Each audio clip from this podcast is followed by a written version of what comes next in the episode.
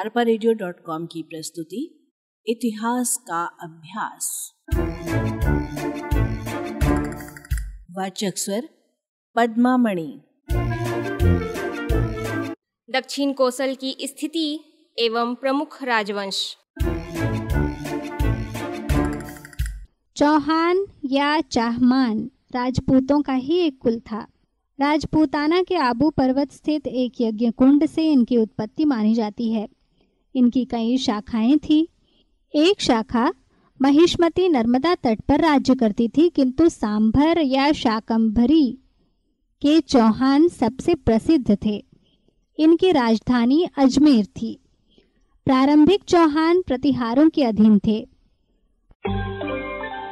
अब इनकी उत्पत्ति के बारे में जानते हैं। हमीर काव्य के अनुसार पुष्कर क्षेत्र में यज्ञ की रक्षा के लिए सूर्य के संयोग से एक वीर की उत्पत्ति हुई, जिसका नाम चाहमान रखा गया। आबू पर्वत में वशिष्ठ के यज्ञ के समय जिन वीरों की उत्पत्ति हुई, उनमें चौहान एक थे। अपनी वीरता के कारण ही उन्होंने आठवीं शताब्दी में मुसलमानों के राज्य को सिंधु से आगे बढ़ने से रोका था। ग्यारहवीं शताब्दी में अजय देव ने अजमेर नगर की नींव रखी।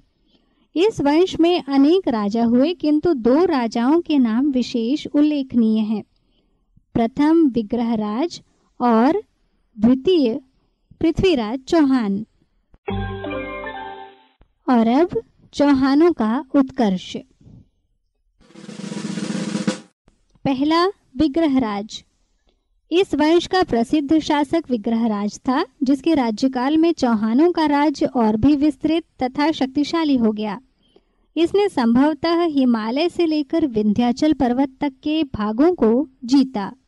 इसके अतिरिक्त एक में दिल्ली के प्रसिद्ध लौह स्तंभ के अनुसार विग्रहराज ने तोमर राजपूतों से दिल्ली को छीनकर उस पर अधिकार कर लिया। उसने तुर्कों से युद्ध किया। इस प्रकार उसने एक बड़े साम्राज्य की नींव रखी। इसके अतिरिक्त विग्रहराज एक प्रसिद्ध कवि और विद्या प्रेमी भी था। उसने स्वयं कई प्रसिद्ध ग्रंथ भी लिखे। विग्रहराज एक सफल सैनिक नेता होने के साथ साथ एक प्रतिभाशाली कवि तथा विद्वान भी था। दूसरा, सोमेश्वर। विग्रहराज की मृत्यु के पश्चात उसका छोटा भाई सोमेश्वर सन एक हज़ार एक सौ उनहत्तर ईस्वी के लगभग दिल्ली की राजगद्दी का स्वामी बना। सोमेश्वर के अधीन अजमेर और दिल्ली दोनों राज्य इकट्ठे हो गए। तीसरा, पृथ्वीराज चौहान। इस वंश का सबसे शक्तिशाली राजा सोमेश्वर का पुत्र पृथ्वीराज चौहान था। पृथ्वीराज चौहान ने भारत के इतिहास में मुसलमानों के आक्रमण को रोकने में बड़ा प्रशंसनीय कार्य किया। वह बड़ा वीर योद्धा था। पृथ्वीराज की सफलताओं का वर्णन चंद बरदाई की प्रसिद्ध पुस्तक पृथ्वीराज रासों में किया गया है। चंद बरदाई ने यह पुस्तक अपने स्वामी की प्रशंसा में तत्कालीन हिंदी भाषा में लिखा है। अपनी विजयों के कारण सारे उत्तरी भारत पर पृथ्वीराज ने अपना प्रभाव कर लिया था। पृथ्वीराज की इसी वीरता के कारण ही कन्नौज के राजा की पुत्री संयोगिता पृथ्वीराज से प्रेम करने लगी थी।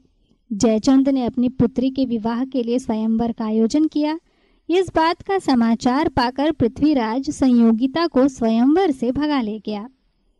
इस घटना से जयचंद सदा के लिए पृथ्वीराज का घोर शत्रु बन गया और अपने अपमान का बदला लेने के लिए किसी अच्छे अवसर की प्रतीक्षा करने लगा। इसके पश्चात पृथ्वीराज ने बुंदेलखंड पर आक्रमण किया और वहाँ चंदेल शासकों को पराजित करके उनसे महोबा और कई अन्य प्रसिद्ध स्थान छीन लिए। फिर उसने गुजरात के चालुक्य के साथ भी सफलतापूर्वक युद्ध किया।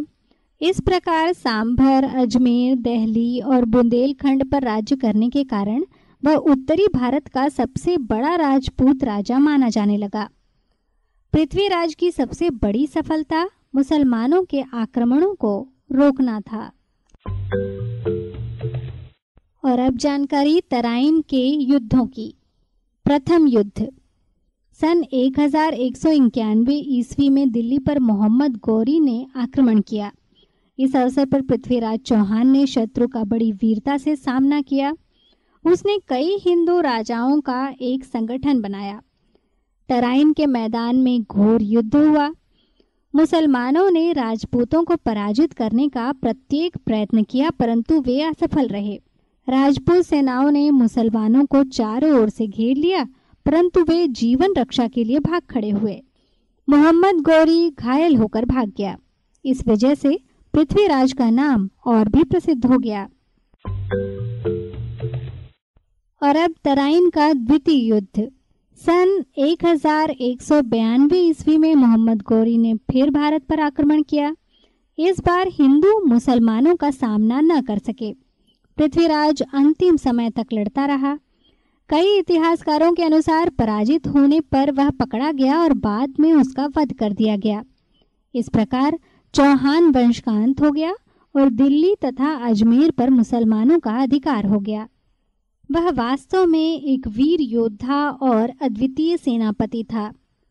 आठवीं शताब्दी से बारहवीं शताब्दी तक, अर्थात राजपूत युग में, वही एक ऐसा वीर था, जिसने न केवल अन्य राज्यों को ही विजय किया, अपितु विदेशियों को भी पराजित किया। वास्तव में वह राजपूत राजाओं में सबसे बड़ा राजा था। डॉक्टर वी ए स्मिथ के अनुसार, वह उत्तरी भारत का आज के दिन तक सर्वाधिक लोकप्रिय नायक है। और अब मूल्यांकन। भारतीय इतिहास में पृथ्वीराज चौहान प्राचीन भारत का अंतिम शक्तिशाली सम्राट था। वह वीर योद्धा था, साहसी था, किंतु उसमें कूटनीतिज्ञता का अभाव था। परिणामतः द्वितीय तराइन युद्ध में वह गौरी के वागजाल में फंस गया और उसका पतन हुआ। पृथ्वीराज विद्वानों का आदर करता था बागीश्वर, जनार्दन, आशाधर, विद्यापति उसके दरबार में थे। चंद बरदाई रचित पृथ्वीराज रासव और जयानक रचित पृथ्वीराज विजय ने उसे अमर बना दिया। सत्यनारायण दुबे के अनुसार पृथ्वीराज की हार भारतीय इतिहास की एक महान दुर्घटना है। दिल्ली का राज्य उत्तरी भारत का एक प्रकार का सिंह द्वार था। उसके जाने से उत्तरी भारत की विजय का मार्ग खुल गया। दिल्ली से हिंदू राज्य सदैव के लिए लुप्त हो गया। और अब चंदेल वंश की उत्पत्ति एवं विकास। बुंदेलखंड में नौवीं शताब्दी में इस वंश का प्रभुत्व स्थापित हुआ। खजुराहो उनकी राजधानी थी। उत्कीर्ण लेखों के अनुसार उनके पूर्वज चंद्रात्रेय उनके आदि पुरुष थे, इसलिए ये चंदेल कहलाए। स्मिथ इन्हें छतरपुर रियासत में केन नदी के तट पर मनियागढ़ के आदिवासी मानते हैं। आर बी रसेल के अनुसार यह गढ़वालों की एक शाखा थी। उनका चंदेल नाम चंदेरी से बना। वे राजपूत क्षत्रिय थे। चंद बरदाई के छत्तीस राजाओं की नामावली में छंद या चंद नाम आया है। और अब जाने चंदेल वंश के प्रमुख शासकों को। पहला, नन्नुक। राजा नन्नुक इस वंश का संस्थापक था। नन्नुक ने 831 से 844 ईस्वी तक शासन किया। नन्नुक का पुत्र वाकपति था। इसके पौत्र जयसिंह या जयशक्ति के नाम पर यह प्रदेश जेजाक भुक्ति कहलाया। ये प्रतिहारों के करद सामंत थे। हर्षदेव चंदेल के समय इनकी शक्ति बढ़ी। खजुराहो, छतरपुर, महोबा, कालंजर, राजगढ़ आदि क्षेत्र में इनका प्रभाव था। जय शक्ति का छोटा भाई विजय शक्ति था। इसके पश्चात राहेल, हर्ष, यशोवर्मा हुआ। यशोवर्मा। यशोवर्मा एक शक्तिशाली शासक था। प्रतिहारों की निर्बलता से वह स्वतंत्र हो गया। इसने पाल, कौशल, कश्मीर, खस, पुरु, मिथिला, मालवा पर आक्रमण किया। कालिंजर के किले को जीता। 950 ईस्वी में इसकी मृत्यु हुई। अगला शासक? धंग। धंग यशोवर्मा के बाद गद्दी पर बैठा। उसने कन्नौज के राजा को पराजित किया। मुसलमानों से युद्ध कर सुबुक्त गीन को पराजित किया। इसकी मृत्यु 1002 ईस्वी में हुई।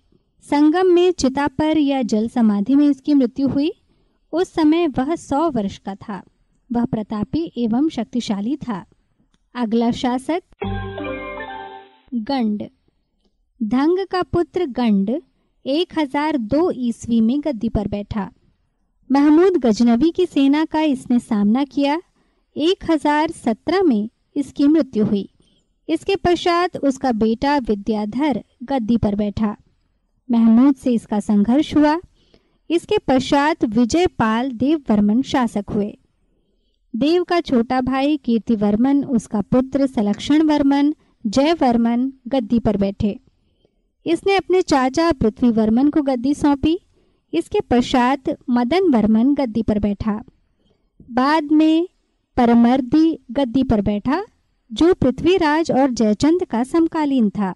1202 में कुतुबुद्दीन ने परमर्दी पर आक्रमण किया। इस युद्ध में परमर्दी पराजित हुआ, किंतु चंदेल वंश पूर्णतः समाप्त नहीं हुआ। दक्षिणी बुंदेलखंड में चंदेलों का छोटा सा राज्य अकबर के शासनकाल तक बना रहा। अगला वंश है परमार। इनकी उत्पत्ति के संबंध में विद्वानों में मतभेद है। कुछ विद्वान इनको अग्निकुलीन क्षत्रिय मानते हैं हर्षोल अभिलेख में इन्हें राष्ट्रकूट बताया गया है। एक धारणा के अनुसार वशिष्ठ ने इनकी वीरता से प्रसन्न होकर इन्हें परमार की उपाधि दी। कुछ लोग इनको उज्जैन, मालवा के आसपास के निवासी मानते हैं। इनका उदय नवीं शताब्दी के प्रारंभ में नर्मदा के उत्तर में, मालवा यानी प्राचीन अवंती क्षेत्र में उपेंद्र से हुआ। इसकी राजधानी धारा नगरी थी। और अब परमार वंश के प्रमुख शासक। इस वंश में उपेंद्र बैरी सिंह प्रथम सियक प्रथम, वाकपति प्रथम बैरी सिंह द्वितीय सियक द्वितीय, वाकपति मुंज, सिंधुराज, भोज, जयसिंह, उदयादित्य लक्ष्मण देवया जगदेव, नरवर्मन, यशोवर्मन, जयवर्मन, विंध्यवर्मन आदि शासक हुए, जिनमें वाकपति मुंज एवं राजा भोज प्रसिद्ध हुए। वाकपति मुंज, नौ सौ तिहत्तर से नौ सौ पंचानबे मुंज इस वंश का प्रतापी शासक था। अभिलेखों में इसे उत्पल राज मुंज, अमोघ वंश आदि कहा गया है। श्री वल्लभ पृथ्वी वल्लभ इसकी उपाधि थी। इसने कलचुरियों, गुजरात के चालुक्यों, कर्नाटक के चालुक्यों, चोलों, चौहानों मुहिलों और हुओं से युद्ध किया था। इसकी मृत्यु नौ और नौ के मध्य हुई। मुंज का छोटा भाई सिंधुराज गद्दी पर बैठा। इसका दूसरा नाम नवसाह सांख था। इसके चरित्र की जानकारी पद्मगुप्त लिखित नवसाह सांख चरित्र में मिलती है, जिसमें छत्तीसगढ़ के बस्तर से संबंधित जानकारी भी मिलती है। ग्रंथ में उल्लेखित है कि इस युग के बस्तर के नागवंश को वज्र राज्य से बड़ा भारी खतरा था। सिंधुराज ने शोलाहार नरेश अपराजित, जो कि थाना का शासक था, के साथ नागों की सहायता की और वज्र नरेश को मौत के घाट उतार दिया। नाग कन्या शशि प्रभा से उसने विवाह किया। अगले प्रसिद्ध शासक, राजा भोज। भोज अत्यधिक वीर राजा था, जिसने लगातार युद्धों से मालवा राज्य को बढ़ाया। राजा भोज भारत के प्रसिद्ध एवं लोकप्रिय शासक के रूप में माने जाते हैं। उनका राज्यकाल पचपन वर्ष रहा। उन्होंने अनेक युद्ध लड़े, जिसमें कल्याणी के चालुक्यों से युद्ध, त्रिपुरी के गंगेय देव से युद्ध, उड़ीसा के इंद्ररथ से युद्ध, लाट के राजा कीर्तिराज से युद्ध, कोकड़ के केशीदेव से युद्ध, कान्य कुब्जों से युद्ध चौहानों गुहिल वंशियों एवं हूणों से युद्ध कर उन्हें पराजित किया। भोज के विरुद्ध चालुक्य राजा भीम प्रथम, कलचुरी राजा लक्ष्मीकर्ण, चालुक्य सोमेश्वर, लाट नरेश त्रिलोचन चोल ने एक संघ बनाया। इन लोगों ने मालवा पर दो बार आक्रमण किया। युद्ध के मध्य 1155 ईस्वी में भोज की मृत्यु हुई। भोज युद्ध के कारण नहीं विद्या, प्रेम और विद्वत्ता के कारण प्रसिद्ध है। वह कविराज कहलाता था। धनपाल उवट शोमन, कवियत्री सीता उसके दरबार में थी। रानी अरुंधति भी विदुषी थी। भोज ने चिकित्सा, ज्योतिष, गणित कोश, व्याकरण, अलंकार के कई ग्रंथ लिखे। वह परोपकारी था। उसने भोजपुर नगर बसाया तथा झील बनवाई। वह शैव धर्म का अनुयायी था। महान विजेता एवं विद्वान था। राजा भोज मध्यकालीन भारत का एक महान शासक था। भोज ने धार में एक विद्यापीठ स्थापित की। वहाँ की शिलाओं पर व्याकरण, काव्य एवं ज्योतिष से संबंधित महत्वपूर्ण जानकारियों को उत्कीर्ण कराया। उन्होंने शिव मंदिरों का निर्माण कराया। प्रसिद्ध परमार शासक राजा भोज ने अपनी राजधानी धार को उन्नति के शिखर पर पहुँचाया। और अब बात परमार वंश के अंत की। राजा भोज की मृत्यु के बाद तेरहवीं शताब्दी तक उसके वंशज शासन करते रहे। 1305 ईस्वी में अलाउद्दीन खिलजी के सेनापति एनुल मुल्क ने परमार वंश के राज्य का अंत कर दिया। अरपा की प्रस्तुति, इतिहास का अभ्यास।